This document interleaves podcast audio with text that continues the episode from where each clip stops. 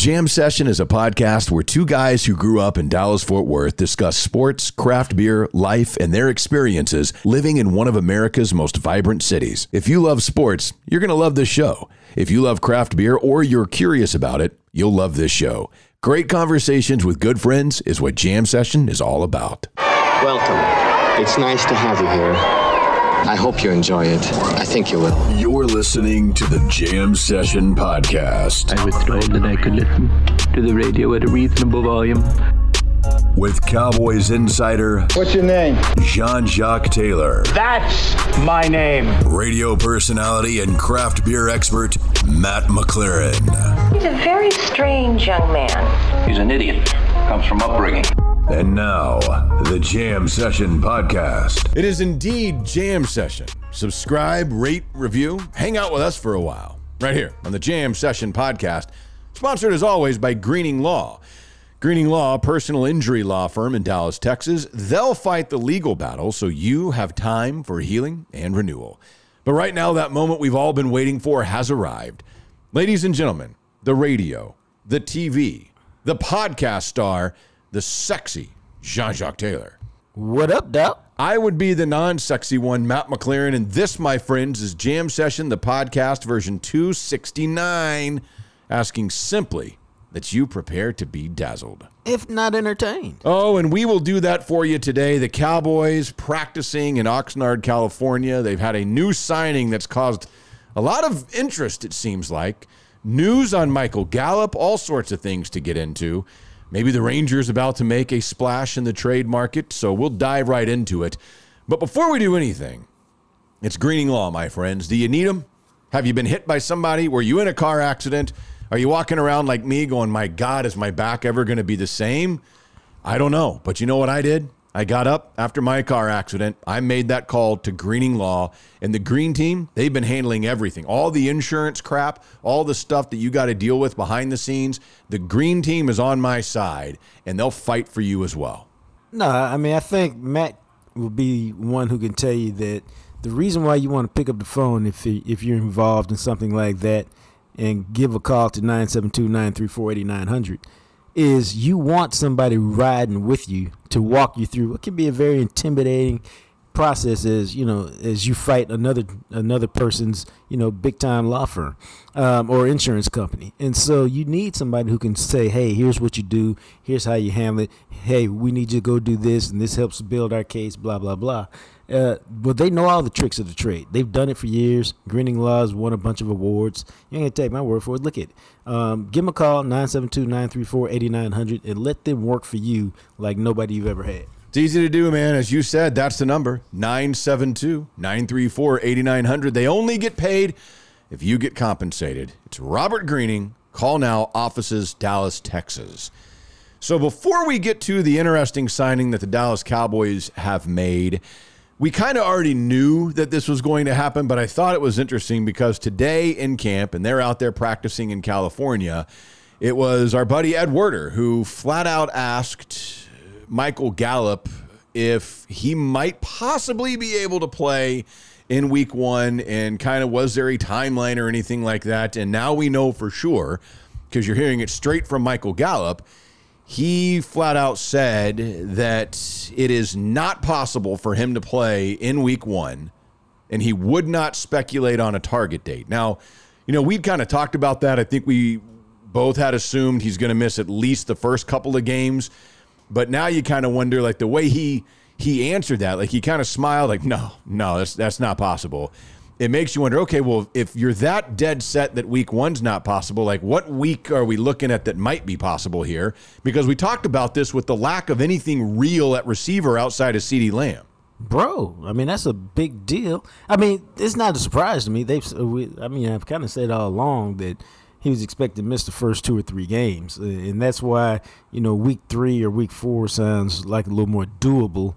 If you just go, well, if he's that definitive about week one, then week two certainly can't be, you know, like, oh yeah, I'll be ready week two. So now you're kind of looking at week three.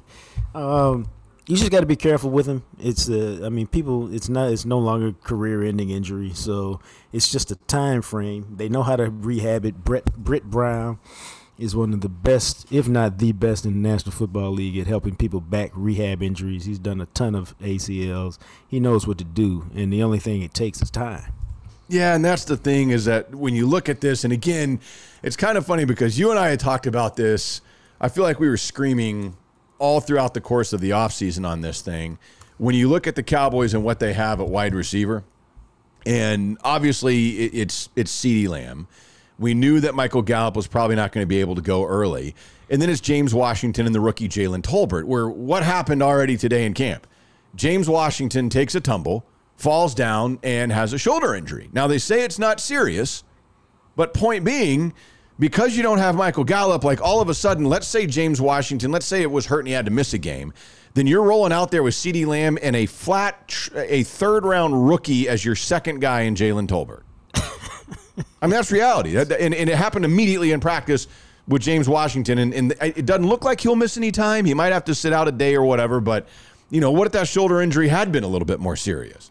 Well, I mean, this is this is the risk that they ran, and this is what they decided to do, and this is the approach they took, and this to me is why. And I'll say it a thousand times, it was dumb to get rid of Amari Cooper. Who was more valuable to you, man? Amari Cooper or the fifth round pick that you used on a that you use to get a player. exactly. I mean, I mean, I say this all the time, but it's true. It's like, and I, have said this before. It's like, oh, I've got a used car. You want to give me fifteen hundred for it? I'll just keep it, man.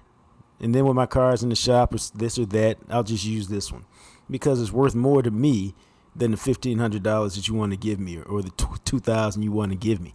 Uh, and so to me, man, it's just just dumb to get rid of him after the season. Now you're seeing, you know, he didn't get the he didn't he didn't injure himself until the Arizona game, which was at the end of the year, and so it takes an ACL about nine nine and a half months in today's NFL to come back. So it would make sense if he did it in January that he wouldn't back be back until you know close to October. Yeah, and so that's where we're sitting at right now. And again, you go through the wide receiver depth, and as we have, and you look at it, and you say, okay, well, Simi Fehoko's here, neat. Noah Brown they re-signed because he's great on special teams. You got a bunch of undrafted free agents and random dudes off the street. And then you have one that they signed today that has generated a lot of interest. I mean, Mike McCarthy in his press conference today was asked about this dude eh, and about four questions worth for a guy named KaVontae Turpin. Now, some of you may be familiar with him because he played at TCU, and KaVontae Turpin is fresh off winning MVP at the USFL. He was the inaugural right. USFL MVP. He played for the New Jersey Generals this past season here in Birmingham. He's 26 years old, and he comes in, and it's interesting because here is Mike McCarthy speaking on what he thinks KaVontae Turp- Turpin can bring to the team? I mean, I think the first thing you know when we, when we started looking at it was um, you know back when you know Will McClay and the staff were, were rolling through the USFL tape, and you know obviously we have an excellent resource and Daryl Johnston. I, you know I think he did an incredible job you know with the league and. Uh, but when you watch the tape, is um, the thing that jumps out is he's dynamic with the ball in his hand. I, I think you got to always pay attention to that. Uh, and I think you know when we evaluate personnel, uh, particularly when we're talking about special teams, when there's a there's a priority there, you have to really make sure that you know the player can also add something on offense and defense, you know, and vice versa, obviously. So his ability just just to make plays with the ball, I think he's dynamic. Um, so I think he'll be a really good fit, and I, I think we'll have a really good opportunity here. Now we'll see. It's interesting because obviously they have a need at the receiver position. This was a dude in the USFL who kind of did a little bit of everything. Like he ran a little bit, he received, he returned kicks. He was kind of like a, a Swiss Army knife of sorts, which is one of the reasons why he was named as the USFL MVP this season. But what's really interesting about this signing to me is that while he had a breakout year and did some great things in the USFL, he was listed on the New Jersey Generals roster as weighing in at 155 pounds. Bro. I was I was literally on my computer trying to double check that because yes. I thought I read he was like five eight or five nine, 155 yeah. mm-hmm. pounds. I mean that's really like uh, uh, Tavon Austin size, really. So maybe you know young Tavon Austin size. So maybe it's not that crazy, but uh, he ain't big, so he better be fast, man. Otherwise, he'll get killed out here in the NFL. And that's Yeah. probably why, you know, he's had to to wait for an opportunity, and that's why the USF was good because it provided an opportunity for him to really show what he could do. Yeah, and, and again, I mean, he he showed up at TCU. Now, I mean, this is a dude who had a couple of nice seasons, and definitely as a returner, he offers you something. But I wonder, is a guy like this, if because if, if everybody's healthy, he's not one of your five or six wide receivers. I mean, he just isn't. I mean, that's reality because your receivers are going to be CeeDee Lamb, Michael Gallup, Jalen Tolbert. They just re-signed Noah Brown because they like what he does on special teams. You got to think James Washington is making the team, and then I would I would imagine Simi Fehoko would get the nod as like a sixth receiver if they wanted it. I don't know that this dude plays special teams in the sense that he does something other than returns. I'm gonna put it like this: like I think Simi is, uh, I think he's 50-50 to make the team. I don't. as a fifth round pick, they don't have really anything invested in him, and he didn't really do anything last year. Um, so I think that's the spot you're trying to get. At worst, you can keep him on the practice squad, but it, you know, this is not a team that has a lot of dynamic playmakers. So if he's a guy who can make two guys miss and take it to the house, then you know you just have to kind of figure out how to work him in and how to use him. The thing is, obviously, that at 155 pounds, he's incredibly small. But we've seen small guys have success. Whether it was um, who who used to throw up the X, Dante Hall for uh, Kansas City. Oh yeah, We've- yeah, yeah, yeah. We've seen Tyra, you know, uh, Tavon Austin have some success. There's a role there. It's a small role, but there's a role there for guys who can make big plays. And if he has that kind of quickness and that kind of elusiveness, then you know you try to draw some things up with him. You know, Kellen Moore is a creative sort. Maybe he can do something, but I mean, I don't think he's changing the game. But he's a guy who may can help you. And what are we talking about? Can you give us five plays this year where we go, wow, that's what we needed right then? Then it's a success. Yeah, and for a guy like that, that's kind of what you are talking about. Is you just want somebody who can do it easily for you. When he was at TCU, this was a guy again on kick and punt returns who on kick returns was averaging for his career 28 yards a return. He returned a kick for a touchdown each of his junior and senior years. And on punt returns, he averaged 16-3 as a junior, 19-4 as a senior. In all four years at TCU, he had a touchdown, a punt return touchdown all four years. So this is a dude in four years at TCU had six return touchdowns. If he could be dynamic just on kickoff and punt returns, dude, he's worth it. I mean, because you you'd like to not risk, you know, Tony Pollard back there if you can Yep, help it. yep. Because he's got such a big role in the offense. You'd hope not to have to risk CeeDee Lamb back there because he's had such a big role in the offense. So if he can do it on special teams, and he's a core special teamer, much like um, my guy on uh, on defense who plays cornerback. I have an old man disease today. C.J. No, I, forget. You know what I'm talking about. From Indiana, Purdue, uh, in California. But I mean, that's Wait, all he does. what? Play special teams. From in, Indiana, Purdue, Okay, in I'm gonna find California? his name because since I'm having, Are you talking about man Antwaan Randle El? No, Who are you talking about? Cowboys. I'm talking Oh, about. CJ Goodwin. Yes. Oh Look my God. Man, you were confusing the hell. He went to Cincinnati. No, he went some. No, He went to Goodwin like some weird ass Yes. like Cincinnati school. Nah, nah. He went. Let me find this. It's bothering me now. He went to the to Penn West, California. no, That's he where went to California. The hell is his name? Fairmont California State. and Pennsylvania. Okay, uh, now I see what you were trying to do. You were like Indiana and Purdue and California. I was like, what? Right. right.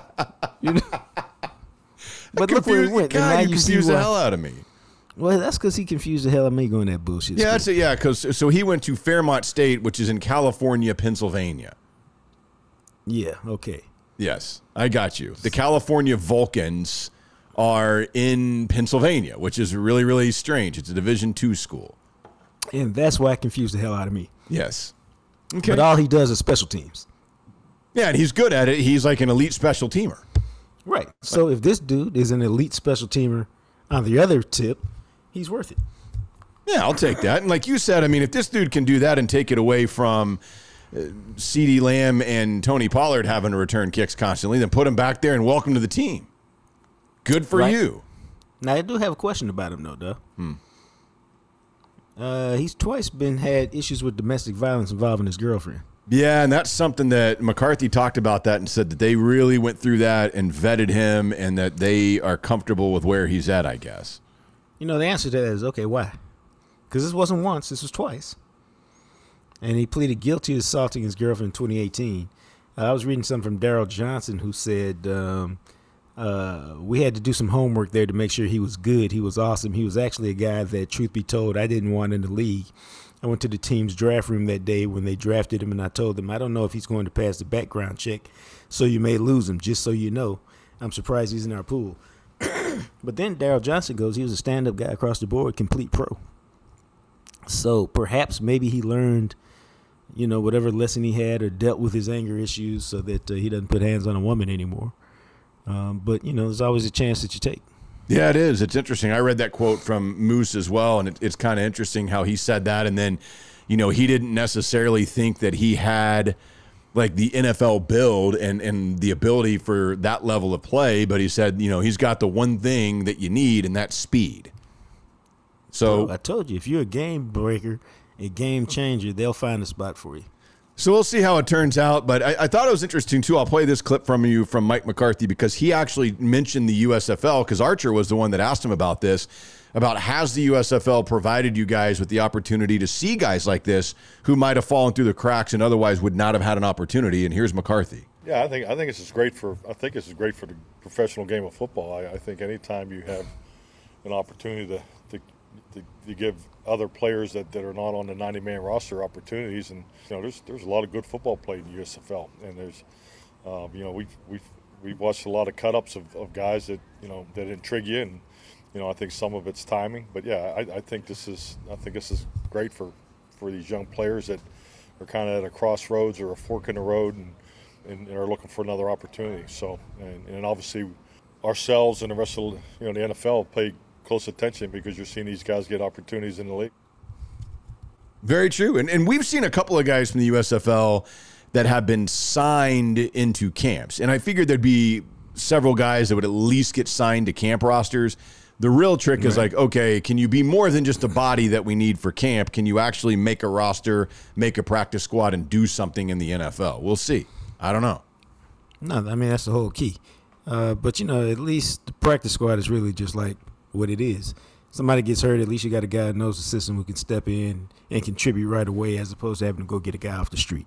Yeah, it's like the the Birmingham Stallions. Their leading receiver is a dude named Victor Bolden, who was solid, and, and he ended up signing with the Cardinals. You know, and you look at what the Cardinals have at wide receiver, and you're like, okay, you know, maybe he could catch on as the fifth wide receiver. Who knows? So right. good for those guys. It's always good for people to have opportunities, but that's kind of the latest. Some of the stuff coming out from, gosh, what is this? Day two, I guess, technically. Of yeah, hasn't came on yet. So, yeah, day two of, of Cowboys camp because they're still out there wearing those weird ass helmets with the all the foam on it or whatever that is, the padding and stuff. Yeah, that's to, you know that's to help with your concussions, man. Yeah, so when you're out there and you're not decked out in pads, you just got the shell on, kind of that you, it, it helps you out a little bit. I'm actually surprised that the NFL at some point hasn't made a move to where that's the actual helmet. Hmm. Give them time if they can figure out a way to. Or I think it's you know somebody used to wear one for Buffalo. It's like a bubble helmet. I remember that. It was like yeah, like an extra. Mark helmet. Kelso maybe. Mm-hmm. Um, I think that's coming. It's just you know you're just trying to figure out how to make it happen, how to make it appealing, how to how to make it so it's the marketable helmet that we're used to over these years. The real question I think that everybody has is, are you okay? Because you have been coughing up half of a lung. I'm trying, man. I know. Do you like just really need to clear your throat really well? I think I left my lung on the screen. you feel better? Because I was trying to talk, and then I was trying to drink water so yeah. that I could clear it while I was talking. And it was just getting scratchier and scratchier. I know. I could tell. I was like, man, you, you keep trying to clear it, and it, it's I can't tell that it's working. No, it's not. I'm sorry. You know, this is the no, really, y'all. This is the byproduct of 105 and 110 in Dallas is you got to sleep with ceiling fans on and the temperature really because and the air conditioner on because yeah. it's just oppressive and sometimes you, you get these things. Yeah, sometimes it happens to you. I suppose that's true. Just like sometimes you need work on your car, man. I mean, it could be for a variety of reasons. You might need some major engine work Or maybe it's just like every year. You got to go get an inspection. You got to get a new set of tires. You got to get an oil change. When those things happen, you need to go where Jacques goes every time he needs even just the routine maintenance, because we all need that regardless. You got to go let JR take care of you at Freeway Tire Shop. Now, Freeway Tire, man, that's the spot to go if you got anything wrong with your car because JR and his squad of uh, mechanics and guys, they, they are terrific at uh, getting your car right. And the biggest thing is if you're not a car person, is you can freaking trust them. Oops, can I say that? I mean, you can trust them to diagnose what's wrong with your car. That's first and foremost. You can also trust them, you know, use quality parts to fix your car. And Lord knows that ain't always the case. You can trust them to, and this is big for me, Matt. Can you just charge me a fair price, man? It's not a million dollars for labor. And then you can trust them to stand behind their work. When you put all that together, there's no reason to have your car looked at by anybody but JR and his team over there at Freeway Tire right off of 35 and Commonwealth is about 10 miles, uh, what is that, Matt? West of downtown, or 10 minutes west of downtown. Yeah, I was going to say, it's not 10 miles. I mean, it might be No, like 10 a, minutes. a mile. It might be more like five minutes. Yeah, it's super Um, close. It's right over there by the medical district. It's but but it's worth whatever it takes because of those things I just told you. The price, the parts, the service, it's impeccable. There it is. Freeway Tire Shop, my friends. You can get your quote. You can schedule your appointment online. Check them out at freewaytireshop.com. So we got some stories here in this trip around the block. First off, when was the last time that you can recall, and maybe you, you can't recall, that you saw an NC 17 movie? When was the last time I saw one? This Yeah. doesn't include porn, right? No, no, no, because So- porn's not. So porn's totally different. Like, and even like softcore and like what you see on late night Cinemax or whatever, those are not considered the same thing. Like NC-17 movies are legitimate movies that people have made that will have something that's either so above sexually or show, shows just a little too much, or like violence on a level that has notched it up to NC-17. For instance, I'm trying to remember like Kill Bill Volume 1 originally had an NC-17 rating. Okay, I saw that. That was pretty good. Yeah, but they dropped it down so the version you saw was an R. But here are some movies that have gotten NC double NC-17 ratings. Did you ever see Showgirls, that weird movie Dude. back in the 90s? I'd rather watch porn. Yeah, that movie that's was- what it, that was that's what it was. That's what it was tabbed as. Like, oh, this is you know, and it had your girl from uh, Saved by the Bell. right.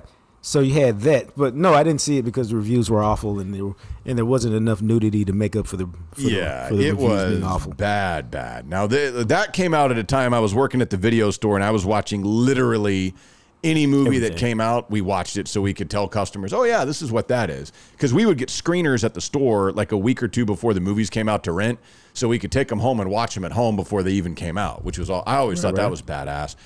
There's another one. Did you ever see Eyes Wide Shut with Tom Cruise and Nicole Kidman? Dude, again, I tried to watch that because that's the that's one of the movies that had the big ballroom scene where Yep. they've got the masks on. Yep, yep. And it was too slow and too boring, so no, I didn't get to. Yeah, that was a Stanley Kubrick film, man. It sucked. Uh, Natural Born Killers originally was NC 17, but I believe they got it down to an R. Trying to think. Blue Valentine, which I don't know if you ever saw that. That was a weird ass movie, man. Blue Valentine. I mean, that one was. I mean, he- here's the thing like, a lot of these types of movies are, are just so overly boring that they splice in like graphic sex scenes to make up for the fact that the movie sucks. I mean, that's that's basically what I take away from it. Like, I don't know if you ever saw Kids, which was like uh, Chloe Sevigny. That was her first role. Rosar- Rosario Dawson, and they were like 15, 14. That was a weird ass movie about a group of kids in New York, like coming of age, and they were all between 12 and 16. And it was kind of shot like a documentary. And it showed them doing drugs, or you know, supposedly, you know, Right. like where you think they're doing drugs and they're having sex and doing stuff like that, but they're they're teenage kids. And that one was weird. I remember seeing that and I was like, what? That movie's horrible. Well, I bring this up because Yes. here's why. It's not just be like, oh, come on. What kind of weird ass movies do you like to watch? there is a new movie. It comes out on Netflix on September 28th. It is a Marilyn Monroe biopic, and it has received an NC 17 rating. And the reason why you're like, well, it's on Netflix. What? uh, How do they rate it? They're going to put it in theaters for a little bit because they wanted to get Oscar consideration. So the fact that they had to rate it to put it in theaters. So it's the first ever NC 17 movie that Netflix has done. And the lead star of this is Ana de Armas, who is uh, she was actually the female actress in The Gray Man, if anybody has seen that. But she plays Marilyn Monroe. And this is a movie based on a book, one of those unauthorized biographies that was written about Marilyn Monroe. And the trailers, man, I mean, it it looks legit. I mean, th- this looks like it's going to be actually very good. All right, what about the trailers makes it look Just gritty and eh, raw. And obviously, the reason why I got an NC 17 rating is because of the sexual content that is in this. But when you think Marilyn Monroe, you think about a woman who is having an affair with John F. Kennedy. So, amongst other people? Right, amongst many other people. She was with Joe DiMaggio. She was with the famous playwright Arthur Miller. You know, and there was a lot to that, and her sexuality is a big part of what made her Marilyn Monroe. So I, I, I think depending on how they use it- it'll be interesting to see this. But it's very interesting. It's very interesting. And I'm I'm curious to see. Plus, like just the way that she plays Marilyn Monroe and the voice and all that. I mean, she basically nails it in the, in the trailer that I saw anyway. No, it sounds good. I mean, how you gonna tell Marilyn Monroe's story if you don't tell it all? If you're not gonna tell it all, it's not worth telling. Right. And and part of that story is there's there's quite a bit of it. Right. I mean, it has to be a sexualized story because that's who she was. That's. I mean, if you ask anybody, what do you know about Marilyn Monroe? She was a sex symbol. Well, boom. Well, then you've got to talk about it if if it's worth having that conversation. It's kind of how I see it, but I thought that was interesting an NC-17 movie because you just don't really see those. Like those, it's pretty rare. Most production companies and people that make movies, if you get an NC-17, you go back and you chop out whatever made it NC-17 because there's You want the R. yeah, you want the R in NC-17 for whatever reason. People are like, oh my god, we can't watch that. It's so much more horrible than rated R. I mean, what are we doing? I mean, I get that because i- NC-17 is it doesn't matter if you're the legal guardian, you cannot go. You're not supposed to be able to watch it if you're under 17. Like, doesn't matter. Like a rated R, you can take a four year old to a rated R movie if you're the guardian, parent or guardian. Yeah, that's crazy, ain't it? It is, man. I mean, I've, I've been in rated R movies where I look around, I see like an eight year old. I'm like, what are we doing? Well, how old were you the first time you went to a rated R movie? Well, my mom would not let us watch rated R movies for a long ass time. And my dad, I think, sometimes would try to sneak them. I remember Terminator was the one that he would always like put on. And then my mom would come in the room and she'd be like, What is this? And my dad'd be like, Oh, it's Terminator. She'd like, Oh, they can't watch this. You know, it's funny. and my dad's like, There's nothing in it. It's fine. but that's when it would be like, you know, it'd come on HBO or something. And then I, I I'm pretty sure the first rated R movie I ever saw was Terminator. Because I don't think Terminator 2 was rated R. I think it was PG 13. Can't really remember the first rated R one I saw. I was sitting here trying to think about it. Um, I don't. I can't even remember, bro. I need now. Now I'm curious. I need to go back and look and and see what was popular back in the day. No, no, I, I see was, what I snuck into. I- I'll tell you, Terminator 2, I thought it was PG 13. It is rated R. That would be the first one I saw, was Terminator 2. Would, would I guarantee you that was the first rated R movie I ever saw. Terminator Two is pretty good. Terminator 2 is badass. I still I still contend that Terminator 2 is one of the greatest action movies of all time. That's the guy with like the aluminum body or whatever. Well, yeah, the liquid metal. Yeah, liquid metal. Yeah. mean, that movie's- no, that was that was that was yeah, that was really good, really really good. Yeah, man. I mean, that's that's one that I can stop down on anytime. Anytime. I'm a big fan of that. So the other thing that I had for you, speaking of the movies, and we talked about Gray Man, maybe on the last podcast or I I forget whenever it was, after I saw it, but they have announced it is official that the Russo brothers, who were the directors of the Gray Man, and Ryan Gosling, are in works for a Gray Man sequel. Well, hell yeah, then, Well, hell yeah, hell yeah. You don't. You should be more excited. dude. I just I was trying to you know I've been trying to watch it. I saw I saw I saw it the other day, but I saw it then I stopped and I saw it again. Yeah. But it was damn exciting when they when they I don't want to give away too much, but when they're up in the air in the airplane thing, that was that was wild. I mean, I've seen it before in other movies, but that was a really well executed scene. Yeah, this is fantastic. So apparently they are doing uh, again, based on the source material from the Gray Man books, and there's 11 Gray Man books, so they got plenty of material they can pull from. And Ryan Gosling obviously will return as Courtland Gentry, the Gray Man. The movie is the number one movie on Netflix in 92 different countries and got a 91% score on Rotten Tomatoes. That Which sounds is- like it's pretty good for Yeah, you would think so. because they don't like nothing. And apparently, they're also going to do some sort of a spin off. And they don't say what that's going to be, but they're going to do something a little more edgy and experimental. And one of the Russo brothers says it means that one will be a hard R. I can't say any more at this point. At least they're honest about that. Yeah, so I don't know. I don't know what that means, and I don't know if is that like a Gray Man spinoff, as in they're having the Gray Man, as in Ana de Armas, who's not in the books, is going to have her own thing that they do with her. Are they going to bring one of the characters from the books? Because in the books, there's a Russian woman that Court kind of falls in love with. Are they going to give her her own thing? I I, I don't know. Maybe they, her name's Zoya Zakharov. Maybe they explore the background on her. That'd be kind of fun, but I don't know. Now, that'd be cool, bro. That would be cool. So you have that. Look forward to that. Hopefully, you guys can. If you haven't seen The Gray Man yet, I cannot recommend it highly enough. I mean, I don't know anybody who hasn't seen it and doesn't think it's it's just fantastic. And yeah, you know, I had one guy that tweeted at me. He's like, I mean, the opening scene, they're fighting amongst fireworks. They'd be deaf. I was like, oh, okay. But you actually believe that these Elite Force ninja like warriors can do this type of stuff. And you have no problem with all the other stuff. But fighting in the fireworks where they would have lost their hearing is where you draw the line. Bro, you know how it goes, man. It's always something. Just always something. It is Like, always What are we doing? Well, what I- are we doing? Really? Come on, man. Chill out. Yeah, pretty much. I mean, it's one of those things. But I'm a fan. I'm, I like the, the Gray Man. I very much like the Gray Man. I actually started reading, and I got to give props to whoever had mentioned this on Twitter. Orphan X, which is another one of those Gray Man type characters. I just finished the first book in the Orphan X series. So it's a book, not a movie?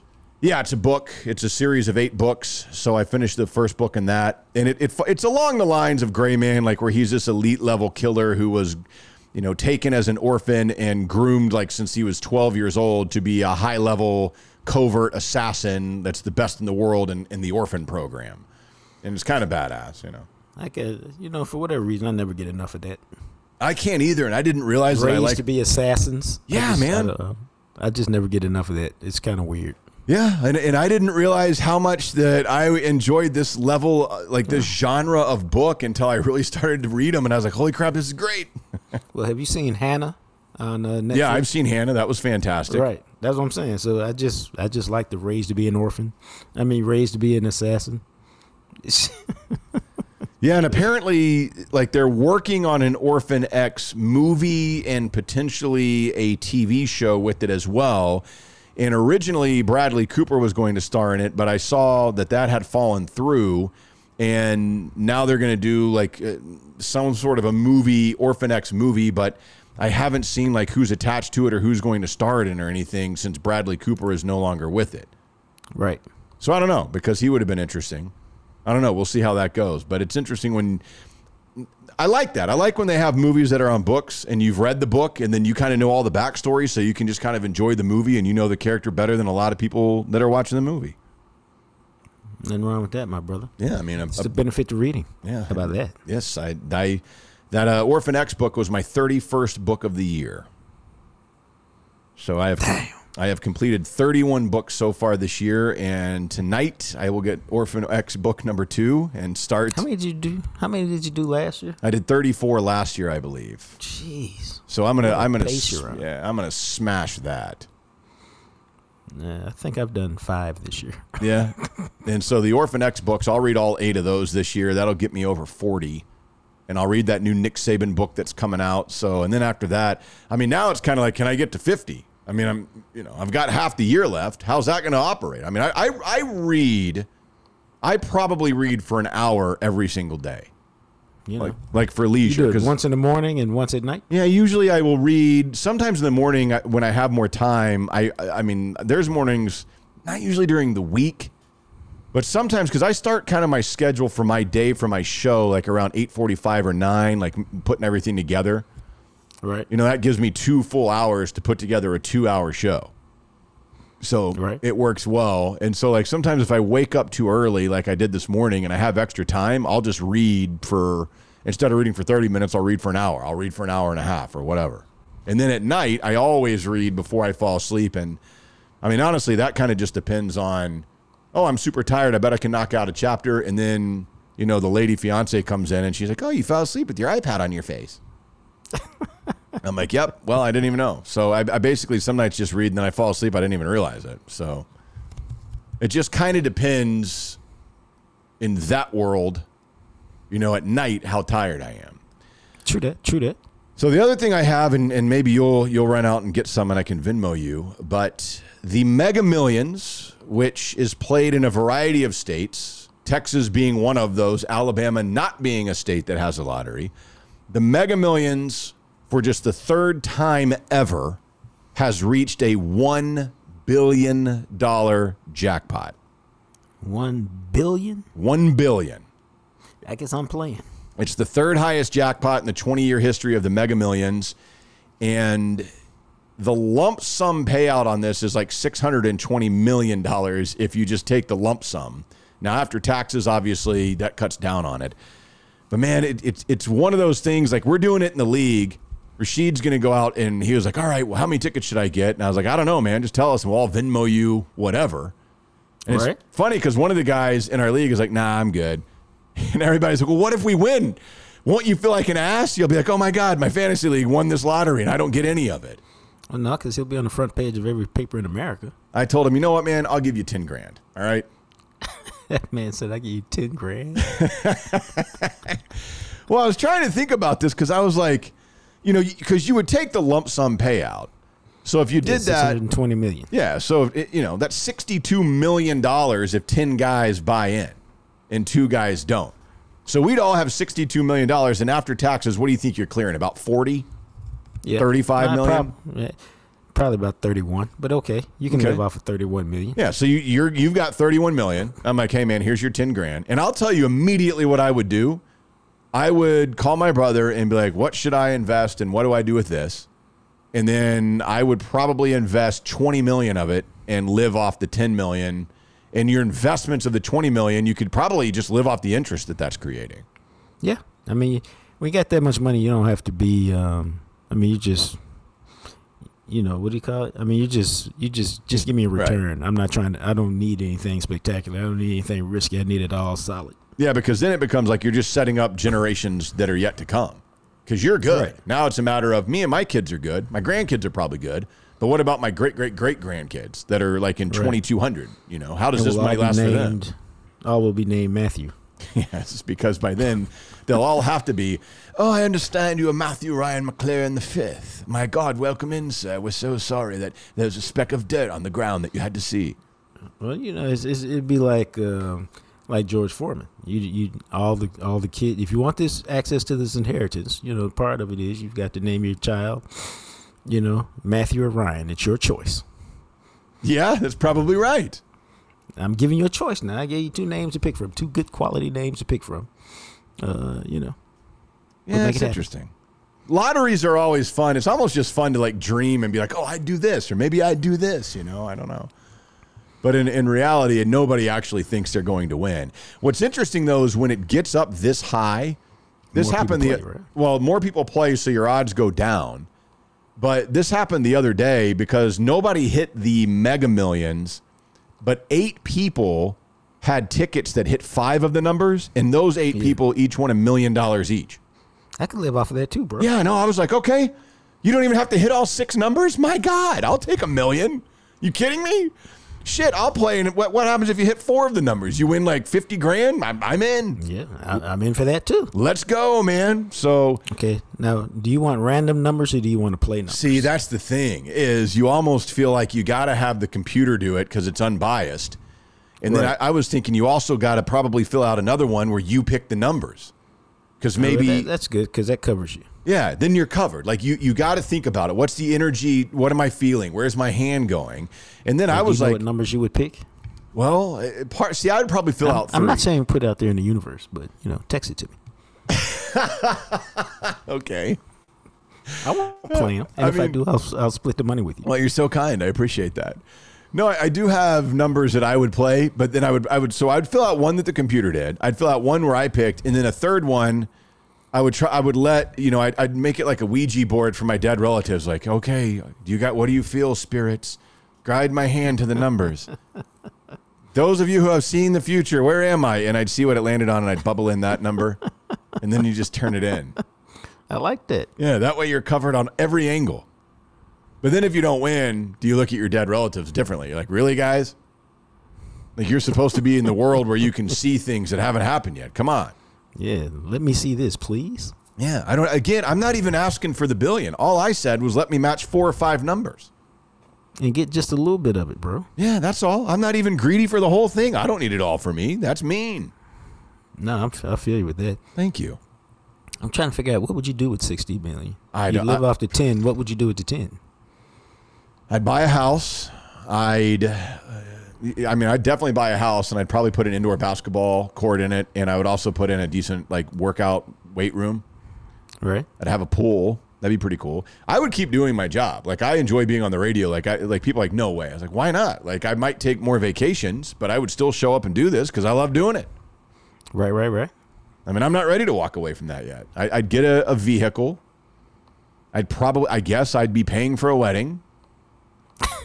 We'd probably go to Hawaii. I mean, outside of that, you know, I'd, I'd get a new Fitbit, I guess. Um, you know, I might upgrade and get some nicer shorts. Yeah. I don't know, man. Like somebody was asking me this the other day. I was like, I just there's not a lot that I want. Like I really don't know. Like with that kind of money, more so than anything, I'd be more willing to travel and I'd be more willing to go to fancy restaurants. I get that. I get that.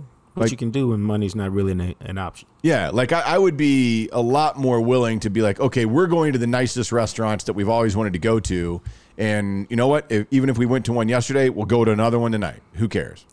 Yeah. Exactly. And I would be more into like the experiencing things of that nature than I would be in like, oh, now I can upgrade my furniture or something like that. I mean, whatever. I don't care. I'd still wear brewery t-shirts everywhere I went. Hey, gotta be true to you. exactly, man. But now instead of hoping that the brewery gives them to me for free, I'd be like, hey, you know what? I got it. Don't worry about it. Right. I'll just buy it if I want it. Here's a here's a 50. Uh, you know what? Just keep the change. I would do that a lot too. I would be one of those benefactor people where if I got really good service, you know, I might be like, "Hey, uh, where do you live? How much is your rent?" I'm like, "Oh, okay," and I'd leave that as a tip. See, I like that. That sounds like you. Yeah, because I think like stuff like that would just that can be life changing in ways that I don't think people realize. You know, doesn't you don't have to give somebody twenty grand. Like you could literally just pay their rent one month, and that can change their outlook, their attitude, and really it could change their life.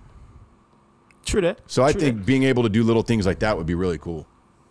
No, I feel you on that. I think that would be cool. I hope so because that's what I'm going to be doing. that's me.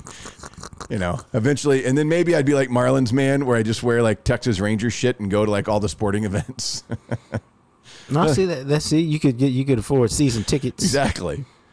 You know, where you wouldn't have to worry about them. They're like, oh my God, there's Rangers man again. Who's this guy? Oh, he won the lottery a few years ago. Now he goes to all these great sporting events, and he's always wearing a Rangers jersey.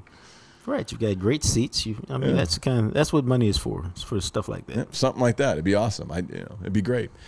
So as we move forward into a couple of our other conversations here, you know, you were mentioning how hot it has been in Texas, and my dad was telling me this story, and this is where HFX Foundation Solutions can come in play for you.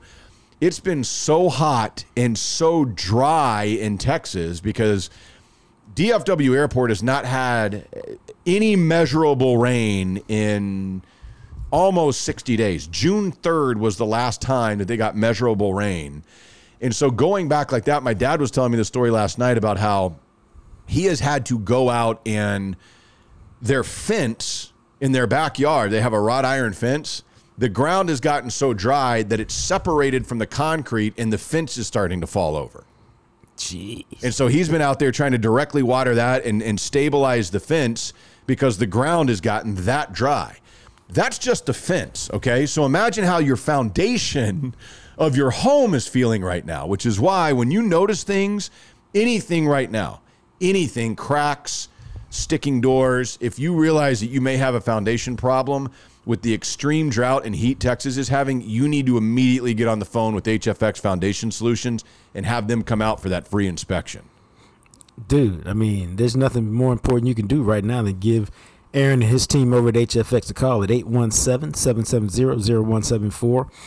You know, because, dude, that there's nothing worse in Texas than somebody, "Uh, I think we got a foundation problem because that just sends shudders. The only thing worse, as I've said, is a certified letter from the IRS because a house is typically the most valuable possession you own, and anything it costs to fix it like that can really uh, put a put a whole can really put you in a bad spot. So give Aaron a call, especially with the weather like this. You know it's a possibility, so get, let him give you peace of mind by giving your house what we like to affectionately call a colonoscopy. Yes, make it happen, man. It's 817 770 0174.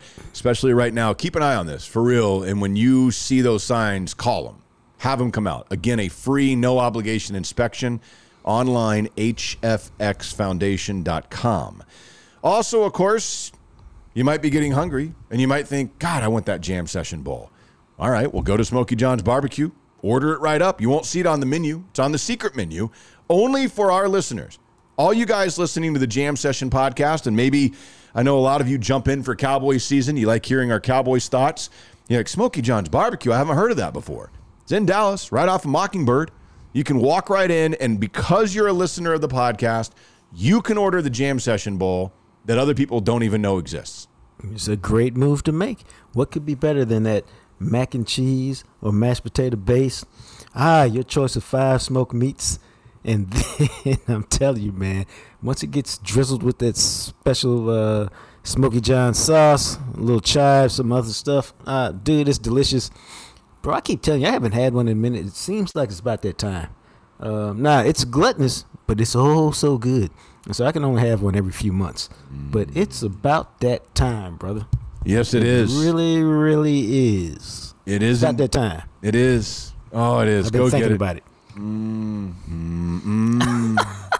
That's the sound you might make when you're at Smoky John's Barbecue. So check them out. Right there in Dallas, off Mockingbird.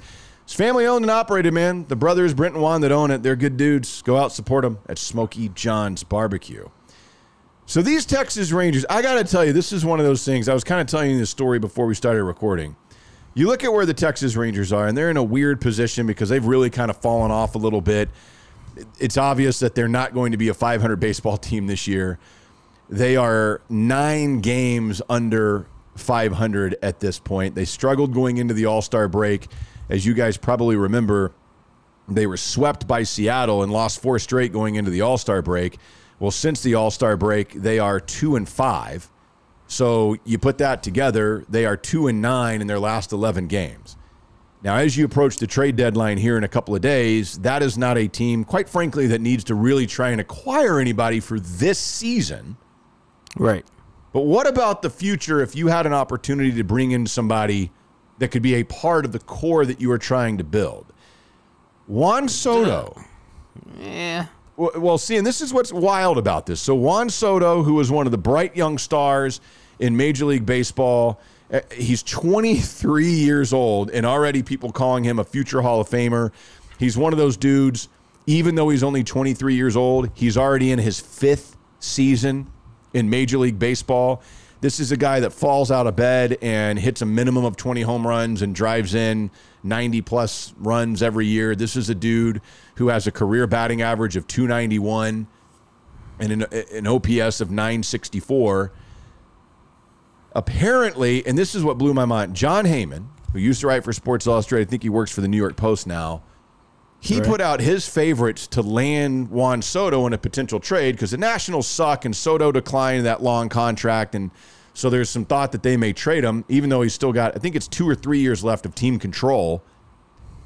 Jon Heyman put the Rangers as the front runners to land Juan Soto. Buster Olney has the Rangers as the second favorite behind the Padres. And I assume that they're basing all of this on that farm system that they spent the last two years building up. Uh, now that Chris Young is here, uh, teaming up with JD and the draft picks that they've acquired. I mean that they've used. Uh, but dude, it seems to me that to acquire Juan Soto, you basically have to give up most of those good young draft picks that you think you can build around to get him, which seems to me like yeah, it's like hustling backward, as my man Bomani Jones would say. Yeah, and that's where I think that this is interesting because you're exactly right. I mean, this would be something that would cost the Rangers. Jack Leiter would be a part of the deal. Josh Jung would be a part of the deal. You'd probably have to throw in somebody else, maybe even like an Owen White. You may have to be looking at a Brock Porter or, or a Kumar Rocker. Well, no, you can't trade those guys because technically, yeah, since they were drafted, you have to get past the World Series to trade those two. But again, Owen White, Jack Leiter, Josh Jung. I mean, that's what we're talking about, and probably Ezequiel Duran. Like those level of prospects packaged together for Juan Soto, who's one of the best players in the game, who's only 23 years old, who you would have for the next decade through his prime. But again, and you brought up a really great point when we were having this conversation before we started recording today. It reminds you of when the Rangers didn't have what they needed when they money whipped one of the game's best young players in Alex Rodriguez to come to Texas. Right. And what did A Rod do in Texas? He averaged 52 homers, 132 ribbies. Um, I can't remember what he batted. Batted 305. I mean, can you really do any better than that, bro? And what do we know about that team? Those teams 2001, 2002, 2003. They all sucked. Yeah. they all sucked. And so it doesn't matter. You're better off. I mean, Juan Soto's a great talent. And if you were in a different position, adding Juan Soto would make sense. It doesn't make sense now because you're not in position for him to turn your team around. Juan Soto, bro, I don't care what he bats. Let's have him let's have him have an A Rod year. 47 homers, 127 ribbies, uh, bats 315 with an OPS of 995. You know, it doesn't matter. You know why? Because their bullpen stinks. They have no closer. They're still going to lose 90 games, 100 games. You got to wait till you're ready to add a guy like this. The name is great. Yes, you get some buzz, but ultimately, dog, you want to win. And him alone is not going to help you win. And then you rob your system of guys who could help you win because four quality players would be better than Juan Soto. Yeah, and see that the, counter argument to that is the fact that the Rangers, who now have a top ten farm system in baseball, and that was before they drafted Rocker and Brock Porter, they've got one of the best farm systems in in, in the game. Is it worth it? Because you don't have to get rid of all your arms. Like like you're not getting rid of Leiter, Rocker, Porter, and Cole Winn. You might have to get rid of two of them. And then you might have to get rid of like Duran, who you thought was going to be one of your middle infielders of the future. And when he got a shot to come up, whenever that was a month ago, he looked pretty damn good. You might also have to throw in Leody Taveras or somebody like that. But it, it's there's a counter argument that they have enough in the farm system now with the fact that Seager and Semien are going to be your second baseman and shortstop for the next few years. If you didn't have to give up Josh Jung and he was going to be here, would you be able to move some people, still have two of those four top pitchers in in your organization, but now you also have Juan Soto, who's a flat out beast? That makes sense, bro, and I can rock with it. But do you want three guys on your team making a billion dollars? Yeah. Are you gonna be able to add guys later? Because we know this organization, bruh. Oh, we wish we could, but we've got so much in Seager, Semien, and Soto, we can't really do anything else. So we're gonna have to let so and so go. Test free agency. I mean, so that's what I'm saying. Do you want three guys locked up with that kind of money? I don't think so, because it seems like it would it would affect your credit, your uh, your ability to add guys later or sign guys later. Yeah, and it's it's tough, man, because it feels like you'd be giving the Nationals like a ridiculous amount, but again, they're prospects that we never know how prospects are going. We all think Jack Leiter's the real deal. I mean, I mean, honestly, it feels like for the first time ever in the history of the Rangers that we may have a homegrown legitimate ace. And I mean like Kevin Brown, but he stays with the Rangers. Like like he didn't go somewhere else and dominate. Like a legit Ranger grown drafted guy. But we don't know. We don't know. Is Kumar Rocker? Wow, to steal at three. Is it? Brock Porter. I- I, I mean, he's a high school kid coming out. You know, like like how do we feel? Because we don't know And with Juan Soto, you've got five seasons of Major League Baseball experience. You know what that dude is. See, I think the question is not uh, not necessarily what do you know. It's just that you have to let something play out. Like you went into this process going, we're going to build a team this way. I mean, it's clear that I mean, what I mean, they took an amazing number of arms in the draft. It, it you know, with their first few selections. It's clear that they're trying to build it a certain way. Yeah. Well, you have to let it play out um, if you're going to build it that way. Because, okay, we I can't remember, I can't remember if it's me and you who talked about this or me and one of my other boys. The Angels got Mike Trout and Shohei Ohtani, dog, and they ain't no good. Yeah. And they haven't been any good. so one player, as good as he is, you put Barry Bonds in his prime on his team, dog. They ain't got no bullpen. They ain't have enough pitchers. They got two starters and a bunch of guys named Joe. It ain't good enough. You're trying to build a team, and when your team, as your team gets better, and you say, "Man, we got a hole right here," or, or how about this, Matt? We're ready to win now. Now you can say, "Okay, let's go for it." Because when the Rangers had a team that was ready to win, they went for it almost every year, bro. And I had no, I had no regrets. They went to two World Series, gave us a bunch of memories, came up just a little bit short, but it was a hell of a ride and a hell of a run. And when because they were ready to win, they're not ready to win now. So Juan Soto is not going to help them become winners and champions at this particular time. Maybe two years from now, but he won't be available then. So you just got to miss out, man. Yeah, and again, there's no guarantee the Nationals. It sounds like they're not trading him unless they're just blown away. And to Nor your point, they. you know, he's got 2023 and 2024 before he's a free agent. You almost wonder what would happen when he's a free agent. How would that work out if he stays in Washington? Would the price lower if you come back around again next year? Because then he would only have a season and a half of control, or even in 2024 if they're un- unable to move him at some point. But Right. I tend to be like you to where it feels like the Rangers, for the first time in a long ass time, have a lot of really good youth in their system that's ready. I would like to see that develop. And then, like you're talking about, you can go out and say, okay, now we're ready for Cliff Lee. What can, what can we put to go out and get Cliff Lee? Because that's the dude that would put us over the top to make a World Series run. dude, that to me is the smart way to go. You're not ready to win, and don't lie um, to yourself right now that you are, because you're not. Um, so just wait. You have to be patient. You have a plan in place. Follow the plan. At some point, it may be time to deviate a little bit. Now is not the time because you're young guys. We don't know who they are yet, and they're not ready yet, and that's why we don't know who they are yet. Uh, we think Jung will be good. We think Leiter will be good, and Rocker and all these other guys, but we don't know yet. Um, that's why they've been talking about 2023 and 2024. Dude, you just got to you got to follow the plan. You put it together. Now you got to trust it. It's like the draft board. Why Yeah. you spend all these years, Yeah. all this money, all this energy doing this, and then you go, "Hey, we're going to take a flyer on Taylor in the first round." What the hell, bro? Yeah, and part of my thing with this as well is say you've got 10 prospects and you love all of them, not all 10 turn out. But if you've got No. all 10, then you can be, oh, kick ass. These six turned out. Now they're vital parts of what we're building, and these four over here are trash. And my fear with the Rangers always is you end up trading Jack Leiter and a couple of those other, other names that we're talking about.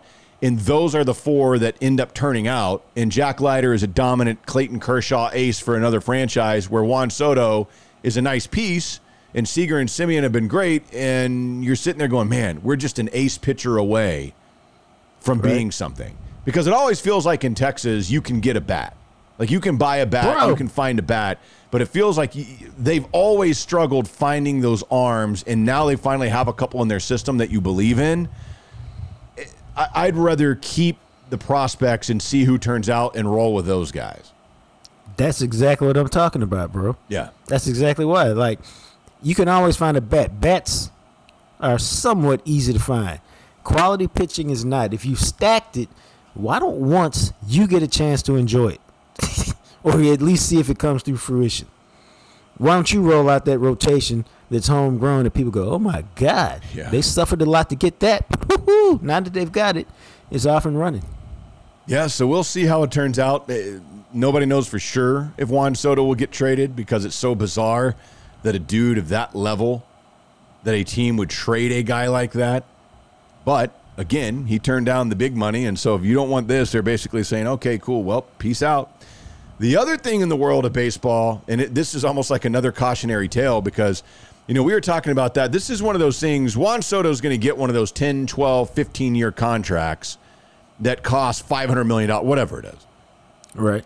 Well, you look at this, and I- I've ne- I don't know why baseball started giving out these contracts. Bro. But you look at like the one that Mike Trout signed a couple of years ago that finally kicked in. Mike Trout signed a 12 year, $426.5 million contract with the Angels. And then they find out right when that basically that contract kicks in that he's got like this horrible back problem and that he's never going to really be free of it.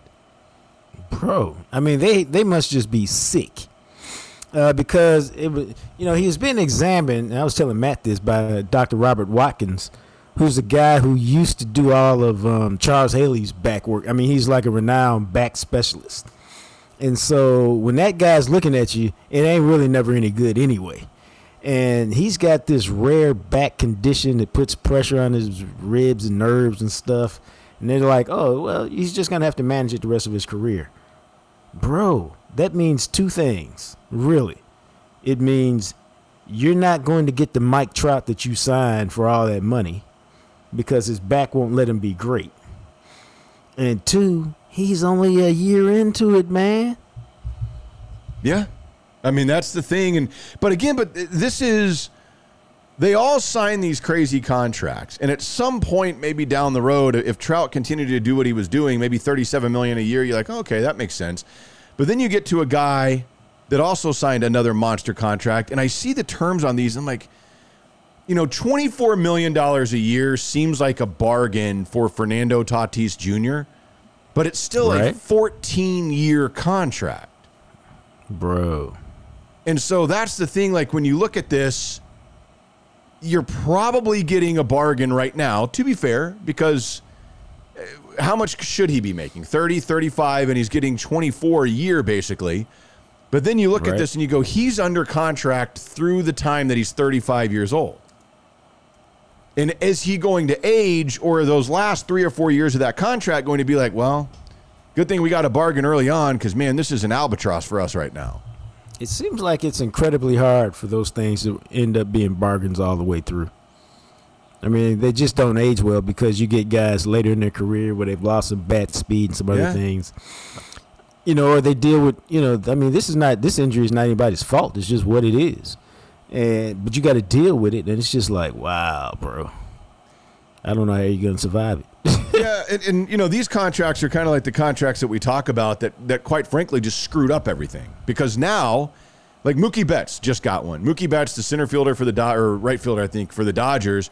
You look at him; he's 29 years old. He's got a 12 year contract. He is under contract until he through his age 39 season. Right, and you know damn well it's the odds of him being good from 37 on are slim and none. I mean, maybe he's serviceable, but good? That's gonna be Yeah. tough. But that's the problem is that you get these weird ass long contracts. One person gets one, and the next thing you know, everybody's got to get one. Like Corey Seager, he signed ten year deal with the Rangers. You know, and now Yeah, th- that's the minimum. Now, when you are that level of player, when you are the Juan Soto's of the world, the Francisco Lindors of the world, you walk out and you say, okay, well, if you want me, those guys are getting it. We're starting at 10 years.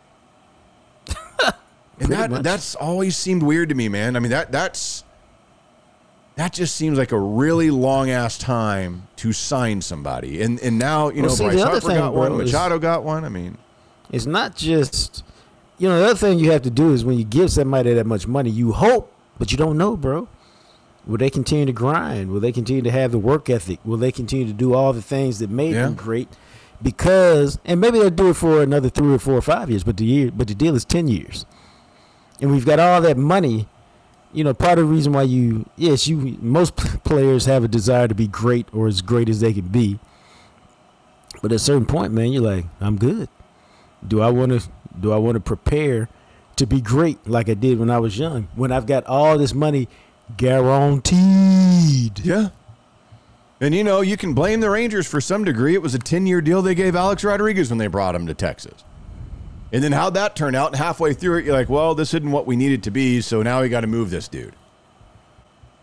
Bro. That's uh, it, it's just it's so crazy to me in any sport that you want to commit to any athlete, especially with guaranteed money, for that length. Nah, I'm with you, bro. I mean, it's just it's too risky. But again, once one guy gets it, Yep. the agent goes, "Hey, Matt McLaren's every bit as good as Taylor. Look at the stats side by side. How you gonna tell me he's not worth that ten year deal, bro? Yeah, Pony man. up, dog. It- I mean, why did Kyler Murray get two hundred thirty million? yeah? Because Deshaun Watson got it. And now it's I mean, that's literally what I got. Why will Lamar Jackson get two hundred forty-seven million or two hundred and thirty-one million? Yeah, whatever it is. Yeah, whatever it is, because Kyler Murray got. And he's go, Kyler Murray ain't got no MVP. Yeah. Kyler Murray ain't won no playoff game. So the negotiating starts, my friend, at uh, I don't know, two hundred thirty-one million. Let's go. Yeah, and and, and all if the quarterbacks Ravens, come, what can you say? nothing. You pay it or you go fishing again, hoping you can find a guy. Right. I mean, that that is the reality of these big time. When you are that guy, you tell the team, "Hey, this is what it costs." Because if not, somebody will pay this. Somebody always does. Somebody's going to pay me. It can be you, and I'll stay, or it can be somebody mm-hmm. else, and, and you can try to find me again. Right, right, right. I mean, it's that way in every single sport, which is why when teams get these guys like the Juan Sotos of the world, and you have an opportunity, you sit there and you go, my God, like we have to blow the doors off anything we'd ever thought we'd give. Otherwise, this dude's going to walk away. I mean, I'm sure when, Yeah. when Soto turned down that contract, the Nationals had to be like, oh my God. Are you kidding me? Juan Soto turned that down. Now you know I'm I'm also of the notion like I don't I don't want a fifteen million dollar deal. I mean a fifteen year deal, bro. I wouldn't either. I mean I guess I guess you want the guarantee because it guarantees you this. But if I'm Juan Soto, I'm like, dude, let me get four years, five max, and then come back and hit that thing again. Let me see where the market goes. I don't want to be locked in. Yeah, because you look at, I mean, he turned down a 15 year, $440 million contract. And I'm exactly like you. I mean, granted, okay, maybe you have catastrophic injury, or you can do the Dak Prescott where you bet on yourself. Give me four years. I'll hit the market again when I'm 27. Then you can lock me up. Bro. You know, but he's 23 years old, man. Now, to be Hey, fair, see- he's technically not a free agent, and he's still got two more years, so it would have been added to all that. But still, I would have been like, man. So I'm gonna be free at 26, and I want to be free again at 31. And then some dumbass team will, will come running in and lock me down with like the the Pujols Angels contract. Right. Exactly. I mean, I, I you know to be rich, I guess. I mean, when you're billion billion billionaire, you can just throw money around. Of course, in Yeah, it's a baseball, good I mean, brother. you know, even in baseball, there's a luxury tax. It's not like you can just spend everything you, you want. I mean, even then, you still got to pay up against the luxury tax at some point. But these contracts, man, and, and all these sports at times, they just get so out of control where you look at them and like, what are we doing? That's like the one thing I wish in my life. I should have stuck with baseball and just been a middle reliever. And I'd make Right. I'd make eight million a year, giving up five runs a game. Now you know the other thing, bro. They wouldn't pay it if they couldn't afford it. Well, that's true as well. I mean, that's you know, part of it. owners ain't paying that. Aren't paying people thirty-seven dollars, thirty-seven million dollars a year, unless what? They're making three or four hundred million dollars a year. Yep, because they want to stay richer than that. Hell yeah. That's the cycle of how it works. We've just revealed it to you in case you didn't know. All right, that is the podcast here for today. Hope you guys enjoy this. Have a great weekend. The final weekend of July, believe it or not. The next time you hear from us, it'll be August, and it'll be college Wow. football. That'll be college football month. It'll be the beginning of the NFL preseason. We've made it. Hmm. It's wild to think, man. It goes by fast. Hell yeah. All right. Well, enjoy your weekend, everyone, and we'll talk to you again coming up on Monday here on Jam Session. Thanks for listening to the Jam Session podcast. Make sure to find us on Instagram at Jam Session Cast. Of course, you can also find us on Twitter at McMatt Radio and at JJT underscore journalist. Our podcast is sponsored by Greening Law, a personal injury law firm in Dallas, Texas. Greening Law fights the legal battle so you'll have time for healing and renewal. Give them a call at 972 934 8900. Greening Law, Office, Dallas, Texas. As always, thanks to Purple Elephant Music for the music you hear at the end and the beginning of each episode. He, of course, is the radio, TV, and now podcast star, the sexy Jean Jacques Taylor. And me, I'm just a guy, Matt McLaren. We'll catch you next time right here on the Jam Session Podcast, available everywhere you listen to podcasts.